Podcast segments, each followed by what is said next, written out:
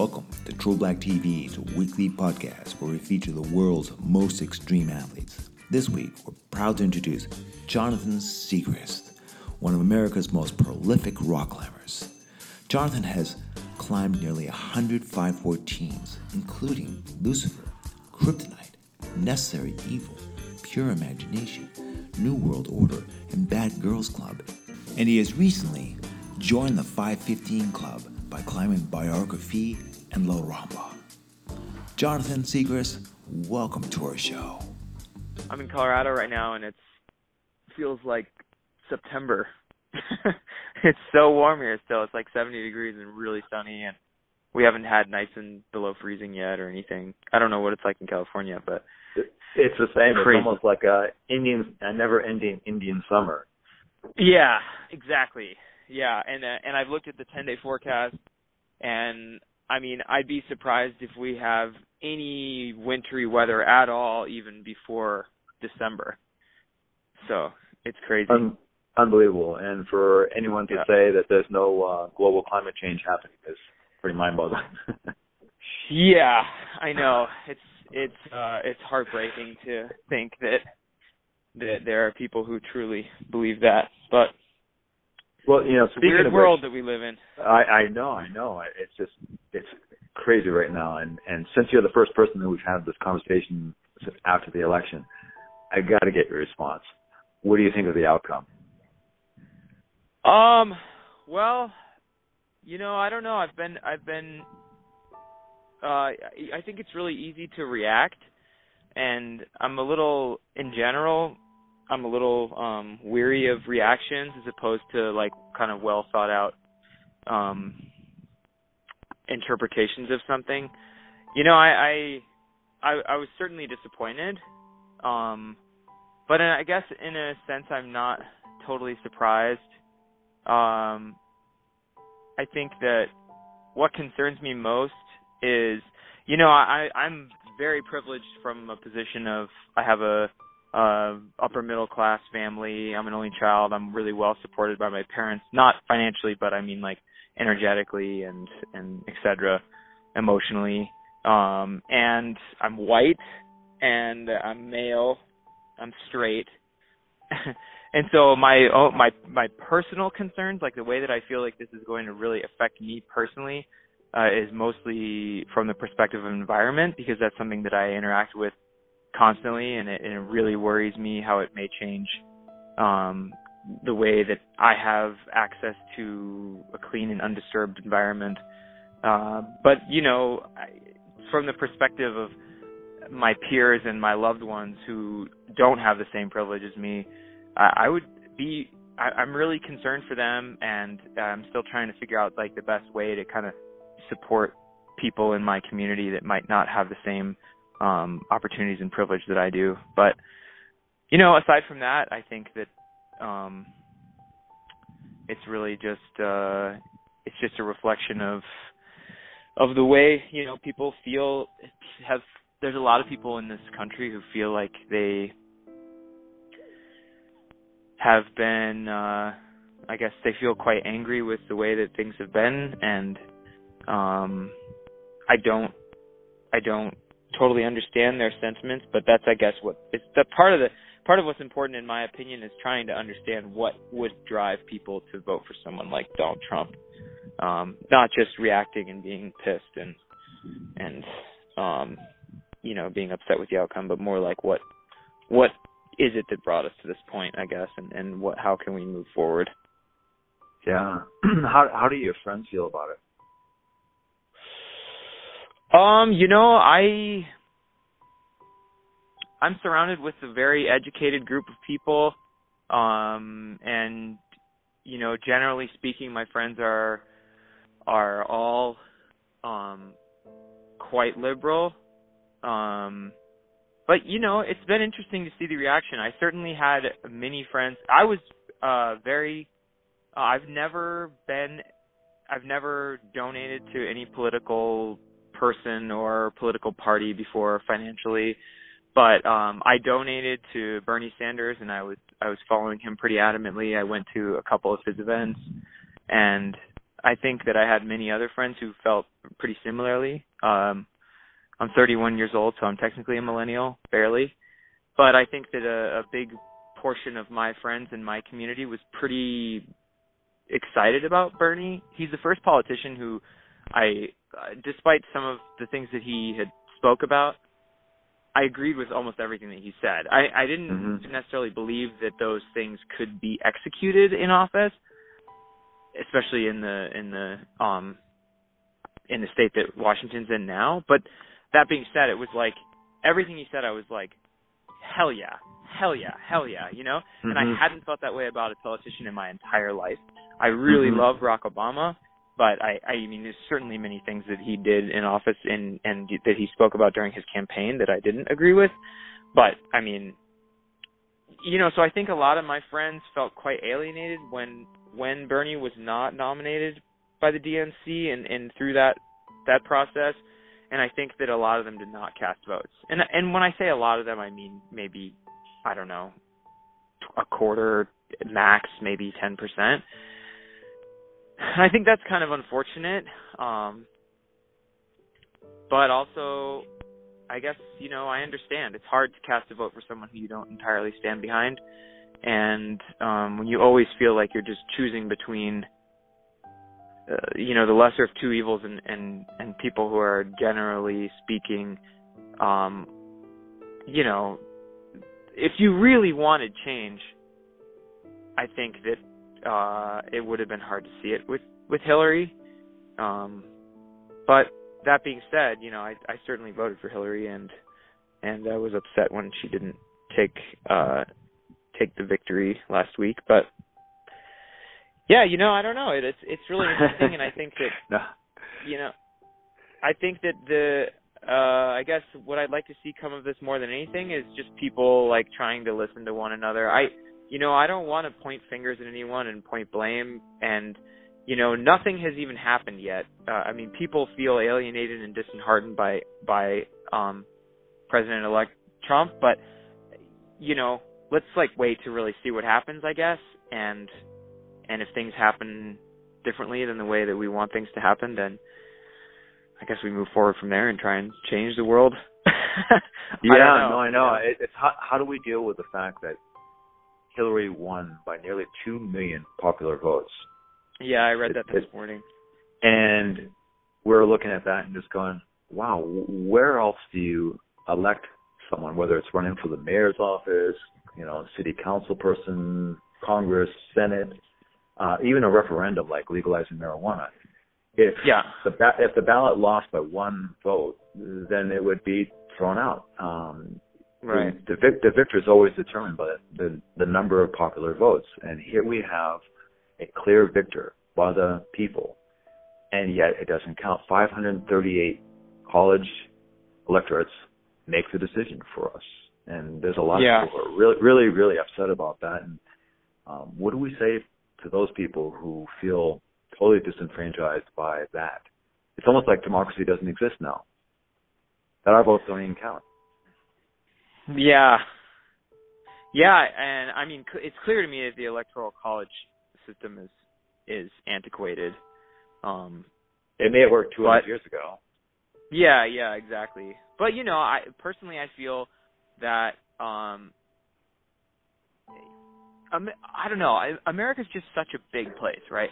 I mean, I've I many of my like my best friend he lives in San Francisco and he he um he's very very super liberal um he went to school at Johns Hopkins and lived in China for many years and he he's traveled extensively but most of his travel has been in metropolitan areas and he's lived between uh DC and New York and now San Francisco and you know he's just shocked by this result and I have to say that I, I think that probably a lot of people living on the coast or living in in blue states feel that way. But being someone who's traveled a ton in the middle of the country, um, I know that it's a huge country and a lot of the. I mean, the way that people live and the way that people feel about the world is dramatically different between, you know, the middle of nowhere Idaho and, you know, Ballard in Seattle. And Mhm.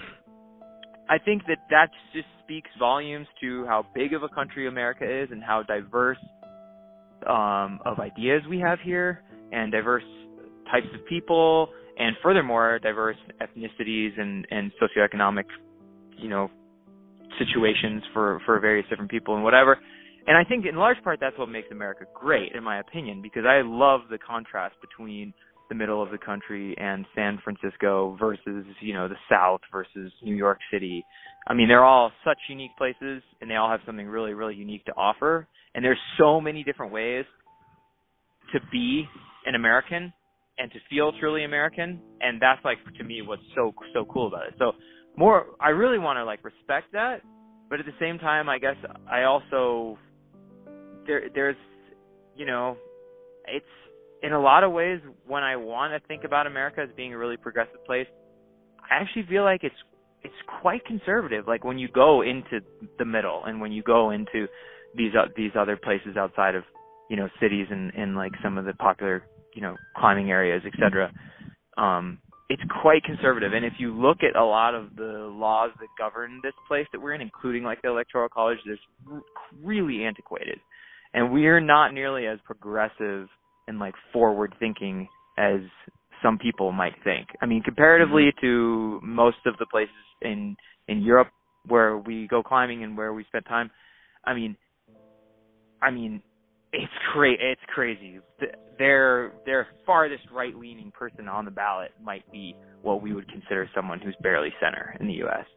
Um, mm-hmm. and and the and the rate, yeah, and the rate to which they turn over and change laws and and the way that they govern their society is changes with every generation, as opposed mm-hmm. to you know somewhere like here where we hold on we grasp so tightly onto um constitutional and you know furthermore laws and and and governing principles that are 200 years old and it's or 300 years old for that matter and i don't know i think it's kind of a shame. Yeah and, it, and it really i guess in a in a really long long uh, roundabout answer to your question um yeah it's a shame that that the electoral college is still functioning. And and even furthermore, it's a shame that we deal with primaries the way that we do. Between state to state and, and nationally. I um, couldn't agree more there either. It should be all at the same time, just so that there's yeah. one. You know, for example, California. You know, I'm from California. Um, yeah. We feel like we don't even count.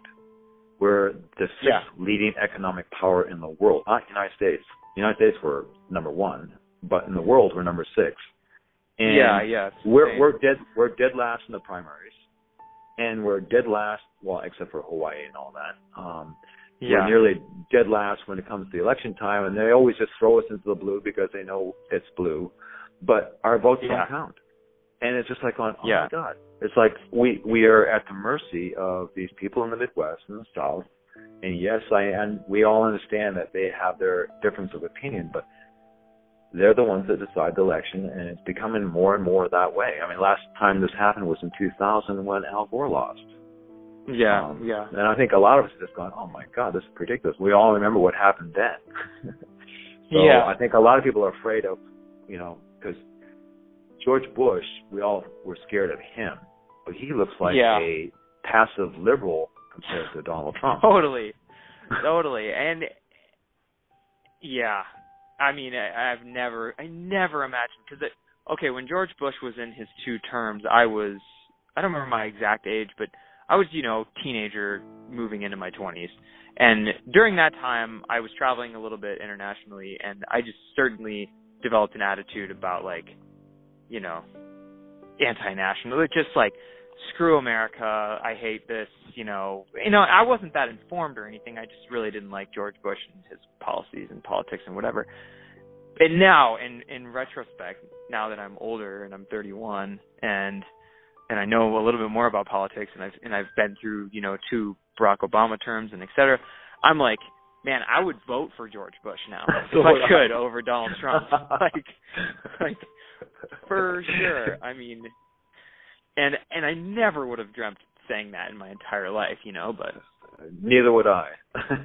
Yeah, yeah. Enough of politics. Uh, I really connected with you because, uh, dude, you you when I look at you, what's been going on with you in the last number of years here that you've been climbing, you've been just on a tear. Holy shit.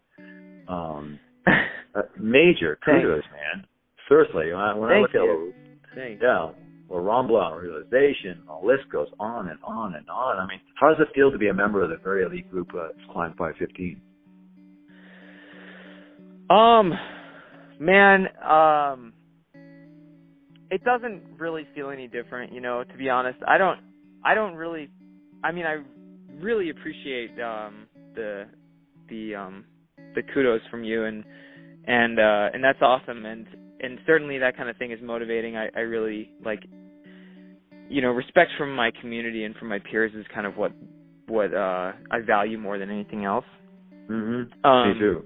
But but that being said, yeah, I mean, I I, I would much rather, you know, especially from from people from kind of what I would consider the old school, you know, receiving respect and and admiration from them is, is by far more valuable to me than having Instagram followers or anything like that. Um, I, you know, I don't like I. That being said, I don't really consider myself being all that elite. Um, I, Well, maybe I, I'm used really, the wrong word there. Just a, a very small group. it's not a lot. It's not like there's a lot of people who have climbed 515. No, yeah, yeah, no, that's true. Um and yeah, I'm really proud of that and I'm and I'm proud of um the work I've put into my climbing and and you know, sometimes some of those some of my ascents are are luck and some of them are just me trying my ass off. Um but I, I am really proud of that and and I think what's what's probably the coolest thing for me is especially certainly after climbing Biographie two and a half years ago is like uh it just opened my my world up so much. There was opportunity for all these new routes. You know, whenever you break into a new grade, Mm-hmm. suddenly there's areas, there's routes, there's dreams that like open to you that you never imagined could be possible before. And that's a really, really cool feeling. I mean, like, you know, climbing climbing Biographie and then thinking like I'm a enormous history buff and for from from the perspective of climbing. And so Yeah, no kidding. you know immediately developed uh, you know immediately thereafter being like oh man like you know there's this incredible route from from alex huber that that ramon julian added an extension to and Siurana called la rambla that you know i've known about for my whole life. And i've watched these videos of Dani Andrada trying forever and whatever. Like man maybe i could try that you know? And then and then having done that and then again having that feeling of like oh yeah i've always heard of this area called Oliana like i've never been there there's some routes there that you know maybe I could work really hard and there m- might be an opportunity for me to climb them. And it was just like I think that process of of climbing a new grade is probably the coolest thing. Just suddenly you're like, oh, you know, there's an extra page in the guidebook for you, basically. Yeah, exactly. So was that a Yeah. mental breakthrough or was that a physical breakthrough in terms of just hitting a certain strength or was it just a mental thing where you just realized, kind of like realization? Was that the moment when you realized after doing it that you actually could climb 515? Um, you know, it was definitely a physical breakthrough. Um, I had I climbed my first uh, 14D in 2010. It was Tommy Caldwell's Kryptonite, and I had more or less plateaued. I had had a lot of success at that grade, but I had more or less plateaued uh, for the next four years, and I kind of just decided in the end of 2013 that I really wanted to try and climb something a little harder, and and push myself a little more. And I I I kind of adapted a new training program and new training mentality um, that really revolutionized my climbing. And I and I think that it's fair to say that since that, which is now three years ago, I my first day of like actual training I think was Thanksgiving Day of 2013, and since that moment, my climbing has definitely changed just in general, and in the sense that I've become really interested in training, uh, training scientifically and training systematically, and um,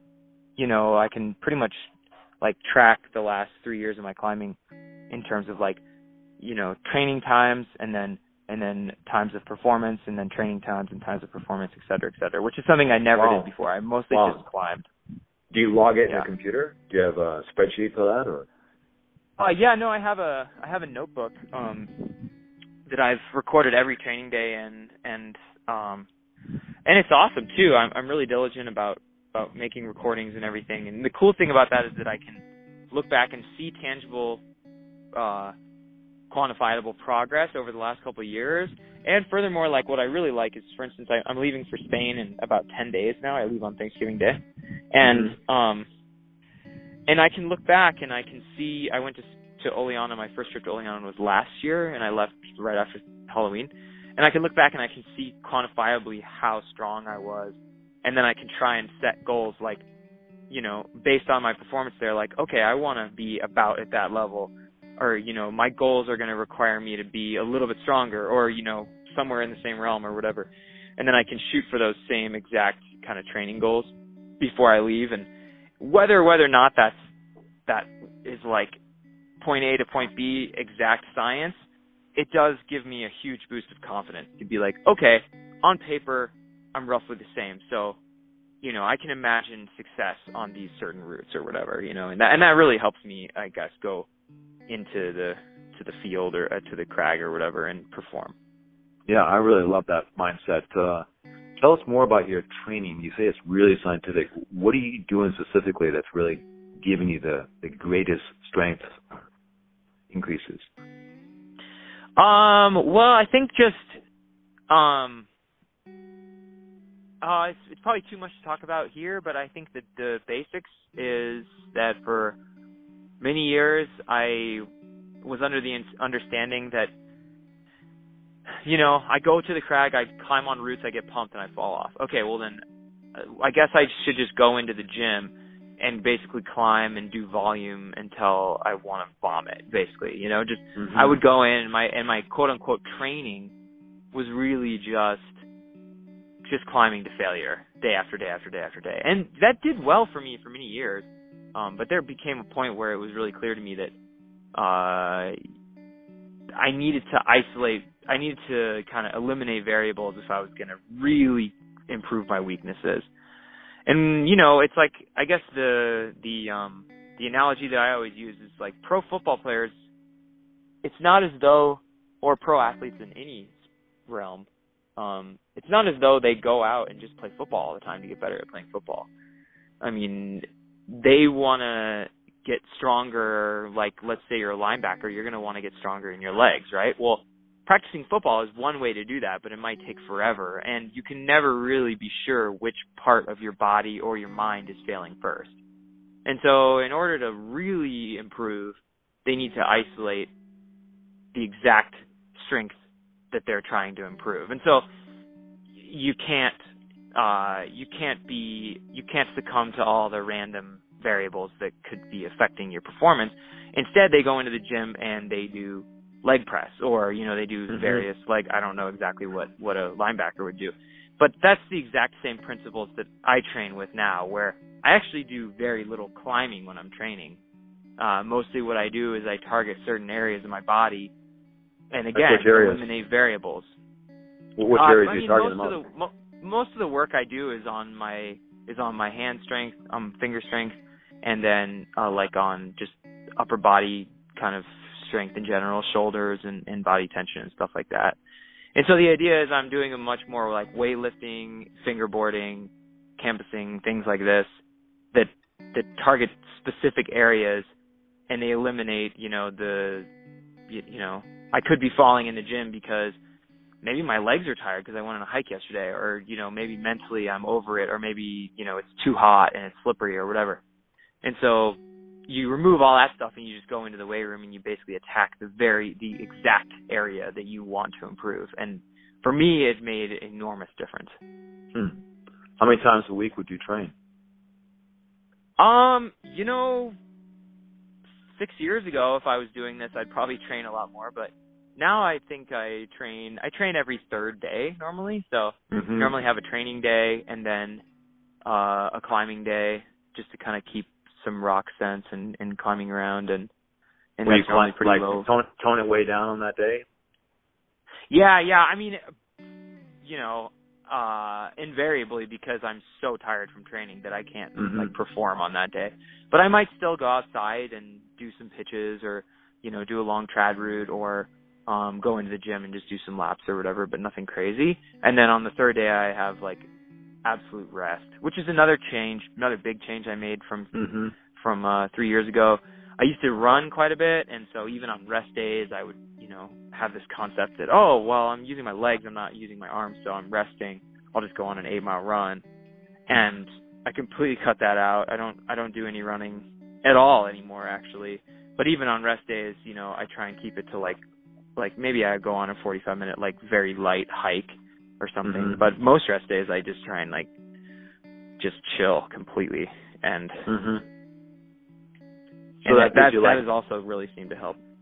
yeah, so that gives you kind of like two real good training days a week. Yeah, two good it's like 2.3 or whatever, you know. So Yeah. so two good training days a week and i've experimented with different with different um frequencies of training days i've experimented with like day on day off day on day off and you know maybe one a week or whatever and this seems to be for me the perfect formula i mean i think that if i was probably 25 or 24 or something i could do day on day off day on day off Mhm. um, but but I've noticed things. Um, I've noticed you know a little more required time for rest than I used to need um, in the recent years. So for me, this is perfect every third day. Yeah, no, I've been finding the same thing. I'll have a training day. Like if I want to climb that weekend, um, I make Yeah. sure that my last training day is either Tuesday or Wednesday, so that I have a couple days Totally. to recoup. Because otherwise, I'll get to the crag, and I'm melting off of everything because I, I haven't even recovered from my workout. Right. Yeah. Oh, yeah. Totally. Yeah. It's a, it's amazing to me. I mean, I think that I to really recover, I need at least 48 hours, and most of the time, I need more, 72 Mhm. hours to like really feel recovered. Interesting. So if you're gonna do like a real hard stand, like La Ramba, um, Yeah. will you, how many days rest will you give yourself before jumping on it? If you really want to crush it. Um. Well, like like for instance, I fly to Oliana next Thursday, and I plan to have two or three rest days before I even start climbing. And then, you know, for most of the trip, I'll probably do two days on, one day off, and then maybe once a week or once every ten days, I'll take two days off. Mhm. And the reason is because the training volume or the training intensity is so much higher than actually climbing that Mhm. I can deal with with and that's the other beauty of training, right? Is that you're beating the shit out of yourself for a month or however long it is that you're training before your trip. And you get used to a certain level of intensity and volume and most of the time actual climbing is is lower intensity or lower volume. And so so your your your body's adapted to something and then you know you can you can deal with climbing two days on one day off and perform pretty well or at least that's my experience um Mhm. but you, you know when i'm at the crag and i'm trying something hard like like la rambla or whatever um i would warm up slowly over the course of an hour or two and then try once or mate two times i mean maybe on a day where i've had extra rest beforehand and i'm going to rest afterwards i would try three times but you know most of these routes that i'm trying the kind of route that i really love is long involved and it's not the kind of thing that you can really just throw yourself at time after time after time or else you're going to you're going to ruin your you know following week of climbing Mhm. And and how do you, when you say warming up for an hour, what kind of routes will you do? Do you stretch and everything too? Um, I don't do too much stretching. I do some stretching on like rest days. Um, Mhm. on climbing days, I I mostly just like I would warm up for like when I was in Oliana last winter, and I climbed Papichulo and um Power Inverter. Um, I think I was just warming up for those. On there's like a, tw- a 12B on the left side of the crag, and I'd maybe do it twice, and that's realistically all that I would do before before trying 515. Mhm. Um, and you know, it depends on the the characteristic of a route too. If it's really short and bouldery, then you know anyone who's done who's done a proper campus sports session or a proper hangboard session or whatever knows that like warming up isn't just about preventing injury. It's literally you're going to perform better. Like especially in something powerful like like in snappy like campusing. Mhm. Um, you know, if I had a really short bouldery route that was really like powerful, I would I would work much I would have to do harder moves in order to get warmed up for it. Um mm-hmm. but if it's something really long and stamina based, then I could, you know, take two kind of slow laps on a 100 foot 512 and and feel pretty warmed up for a, for a good try. And, and how much rest would you give yourself after doing those two routes? Probably an hour. That's normally what mm-hmm. I do outside. 45 minutes mm-hmm. to an hour. Um, you know, so rest, do my two warm ups like pretty quickly, not necessarily in rapid succession, but like one after the other, and then uh, yeah, rest about an hour, sometimes up to an hour and 15 minutes if I'm feeling extra tired, but. And then that's we, about what I would rest in between tries too. On if mm-hmm. I was mm-hmm. going to try a route two or three times, I'd rest about an hour. Will you eat something uh, in between?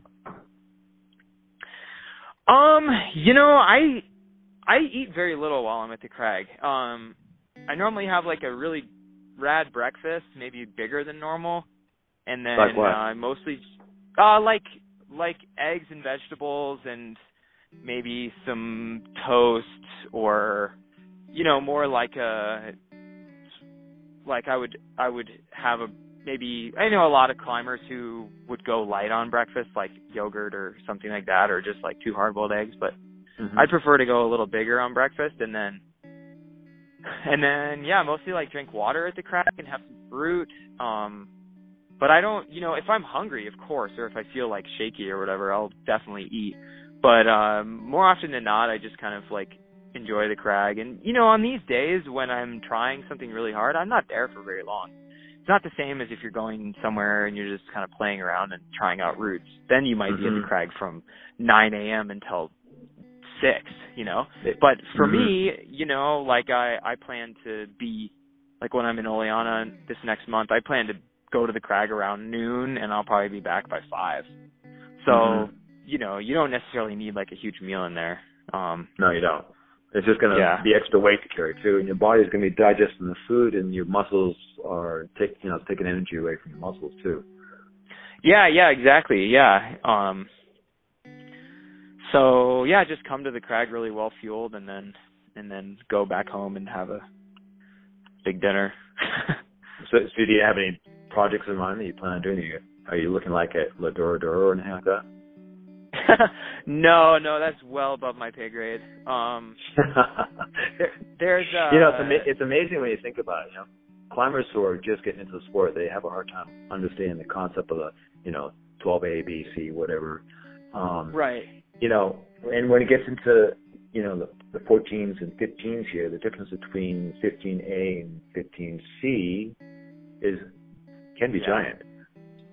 Yeah, I mean, in a lot of cases, that can literally be the difference between 15A to anchors versus 15A to a good rest to another 15A.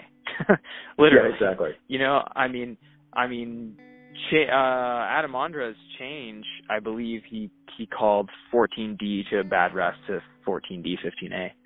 So that's you know a significant increase in difficulty from from you know, yeah, 15A or or 15B even. So, um, so yeah, I definitely no Dura Dura in my future. There's a couple routes there I'm really interested to try. I'm gonna um, kind of hold back on on figuring out exactly what it's going to be until I have an opportunity to try them. Mm-hmm. Ideally, I would have tried something last year and had a little bit that been a little bit more informed about you know how to train and how to prepare even just mentally for it. But um, all the routes I I have left on my list there I haven't tried yet, so uh I'll just kind of go and, and check some things out. And you know I'm a I'm a um, pretty short climber, so uh especially in the 515 range, I don't need to make anything like more hard than it needs to be. Um so I I like if a route has exceedingly reachy moves on it, I'll definitely move on in that mm-hmm. grade range for sure. I mean, mm-hmm. something like 14A or B or something, I might stick with it and try and like figure something out. But so yeah, I mean, there's plenty of hard routes there. It's one of the hardest cliffs in the world, so um, I'm sure I won't have a hard time finding something cool to try. Yeah, no kidding, man. And uh, you know, speaking of mindset, is there a particular technique you use to get yourself in the zone? Um, you know, I think that I just try and reflect back on the energy that I've put into my training or or the ways that I feel I've prepared, that also that helps me build confidence for the route, but also I think it helps me feel accountable to myself.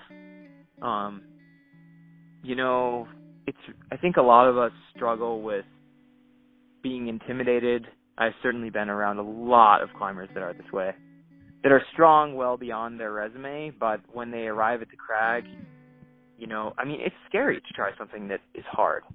Um, mm-hmm. not only because because it's scary, like the cliffs might be far apart and maybe you're going to take a huge fall and you don't know the terrain you're moving into and et cetera, et cetera, but also because, I mean, let's say that that 12D is your limit and it's so easy for you to go to the crag and do make sure you're going to get to the top of a 12A or 12B maybe every single day. But um to embark on the journey of the unknown, I mean, to try a 13A or a 12D for you might mean repeat failure. It might mean you never do it. And that is that's a scary thought and um and I think that that what helps me feel accountable is like just reflecting back on all the days that I spent preparing in the gym and really pushing myself and um all the moments that I felt like dedicated before the route even before I even saw the route and kind of all the moments that I that I pushed myself and just yeah and just uh gave everything I had to prepare. Suddenly in the moment you know you're you're like at least for me I feel like I can't let that person down. Like me, three weeks ago, you know, going to the bitter death in the weight room or whatever. Like that, I want to make that person proud. I want to make like that effort.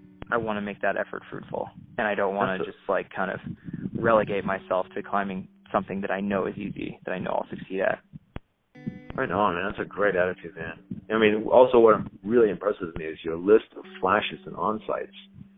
Um, Oh, me, thanks. Yeah. Yeah, to me, I mean, uh, it's it's super cool that people are uh, sending these 515s, and uh, it's just major kudos. I'm just at awe.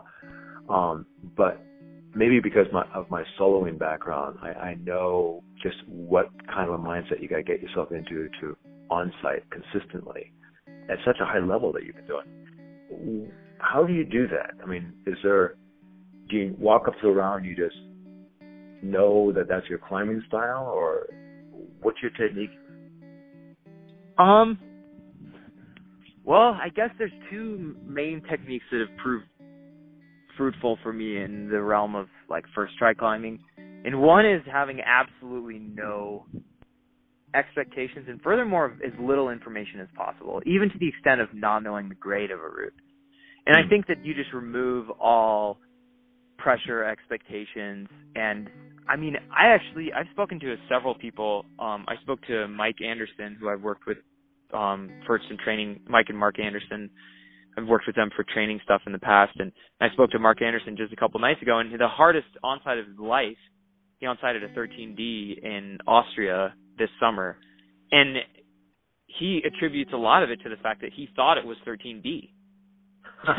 I mean, he was just he was just uninformed, and so you know, I think that you know, if I was gonna step, if I was ever gonna do like some crazy hard on site, it could be in a situation where I'm just misinformed. Someone tells me, "Oh, you know, this is this grade," and I'm thinking, "Oh, I can do that."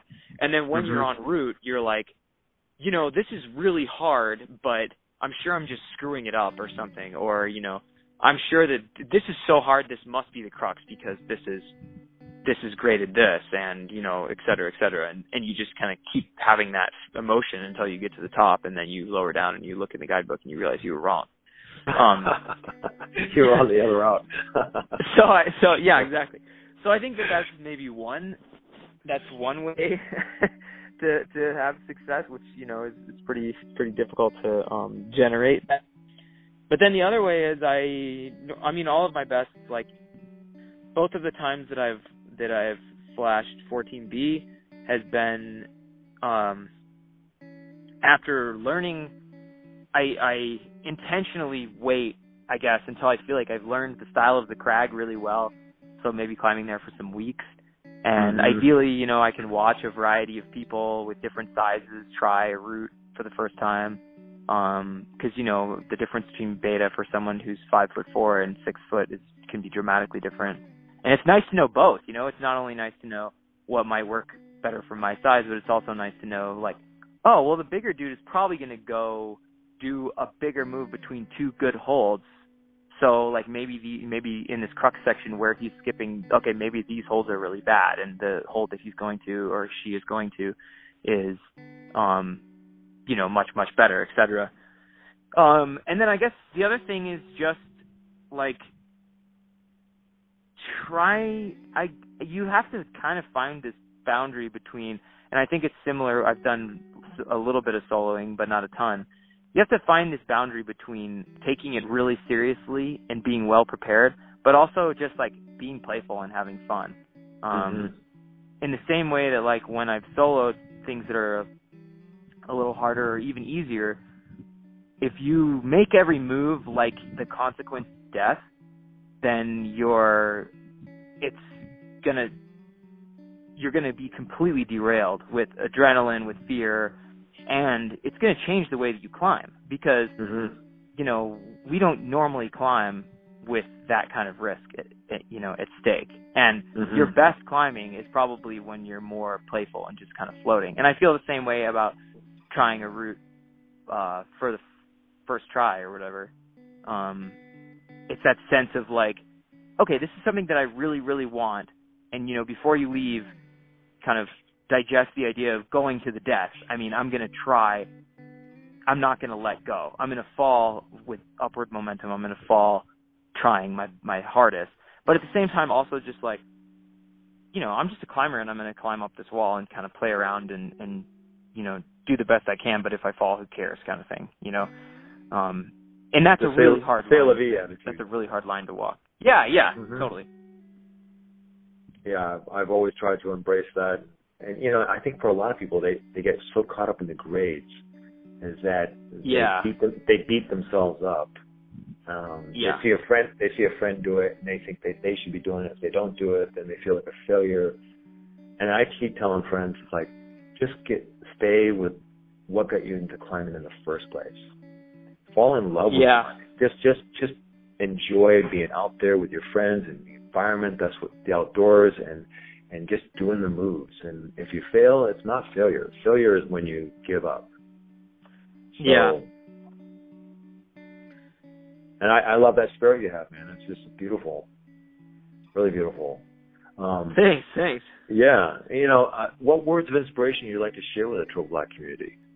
um to the climbing community sorry i didn't Yeah. hear you there very well Yeah. Yeah, um I guess I just uh I think that what stands out to me and what's like beautiful about climbing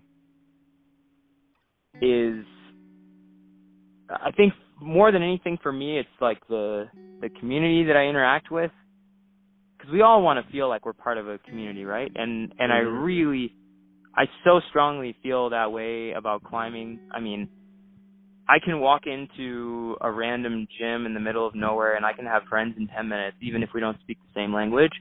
Mhm. and I can go up to the crag and and you know share a guidebook and kind of talk about you know just just being there together and sharing this passion with other people is enough to kind of bridge the gap and and create friends. And that's so rare to climbing. And I and I really think that it's such a cool opportunity that we all have to to meet people and to be part of this community and it feels good. I mean, that's like innately human, right? We want to be like part of a part of a tribe, and Mhm. um, and I'm really proud to be a, a part of the climbing tribe. Um, and I think that that I guess I would just really encourage people to take advantage of that. There's a lot of people in this world who yearn for friendship and who are, you know, despite the fact that they may be may have old friends and even be married and etc they still can't find a way to just like connect with people day to day and and that's something that as climbers we have like so easily to us and and it's something that maybe we forget about so um so yeah i think that's like one of my favorite favorite parts about climbing and i guess i hope that inspires people to to just like have a random conversation at the crag or whatever and get some laughs with somebody around the campfire or whatever it might be. But um that's cool and it's really unique and I think that most people that just start as a climber uh they realize that pretty quickly and it's one of the driving factors that keeps them keeps them here and, and keeps them climbing for a really long time. So um I certainly even after 12 years uh 12 and a half years of climbing I certainly still really really enjoy that aspect of it. Wow. Yeah, I couldn't agree with you more, Jonathan. I, I've been awesome. climbing for almost 40 years now. awesome. And, cool, man. Yeah, That's and um, it is the one thing that has kept me in the sport is the tribe. If it wasn't for the tribe and the, our Yeah. community, um, I probably would dropped it and gone to some other sport. I mean, even though I did do other sports, um, but climbing has always made me feel like I was at home when I'm around climbers. That's that's great, man. And that's such Yeah. a good feeling, right? That's like a feeling Yeah. we all want. So It's it's the best, Um, man. And uh, you know, as you know, we want to thank you for being such a shining example to all of us and to all the climbers out there who are getting into the sport. Um, you, you are just such a great ambassador, man. Thank you. thanks for the support, Dan. I really appreciate it, dude. You got it, Jonathan. Take care of yourself now. Thanks, man. Have a good one. You too. Bye bye. Wow, I don't know about you, but I just thought Jonathan Siegrist just knocked it completely out of the park. Not only is this guy just super cool and just his philosophical views on the world and life in general, but man, I mean, he has shared with us some of his training secrets and his methods of how he's actually gotten to where he's gotten to. I mean, you don't get to where you're climbing 515 by doing nothing. You know, a lot of people think, oh, yeah, it's just luck. It's just, you know, he's just gifted and all that. There is certain truth to that, but really, when you really get down to it, it's dedicated, hardcore commitment. I mean, Jonathan Siegrist was stuck, like many climbers get stuck, you know, it doesn't matter what level you're at. I mean, you could be climbing 5'10s, 5'11s, and you're stuck there, and you're trying to figure out how to get you to the 5'12s. For Jonathan, he was stuck in the 14 CD range, and he was like looking at the 5'15s and wondering if he'd ever get there. And he took the gamble, and he actually committed himself to doing three months of just nothing but training, dedicated training, where you know, train three times a week, sleep, eat, repeat. Just keep doing it over and over and over. And at the end of those three months, guess what happened? He had a major breakthrough. He was actually able to climb Biographie.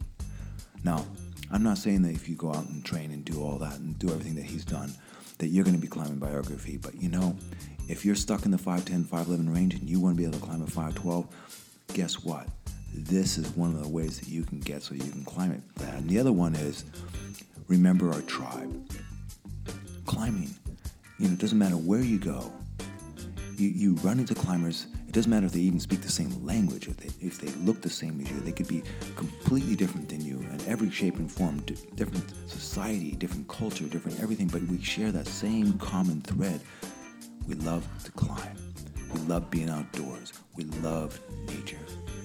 And that binds us together. And I don't know about you, but for me, that is what climbing is all about. So when you think about Jonathan Siegrist, think about that. Think about how he's really kind of in many ways just inspired all of us to be the best that we can be. And maybe, just maybe, we can be just that. Until next week, my friends, this is Dan Goodwin with Triple Black TV, your entertainment source for extreme sports.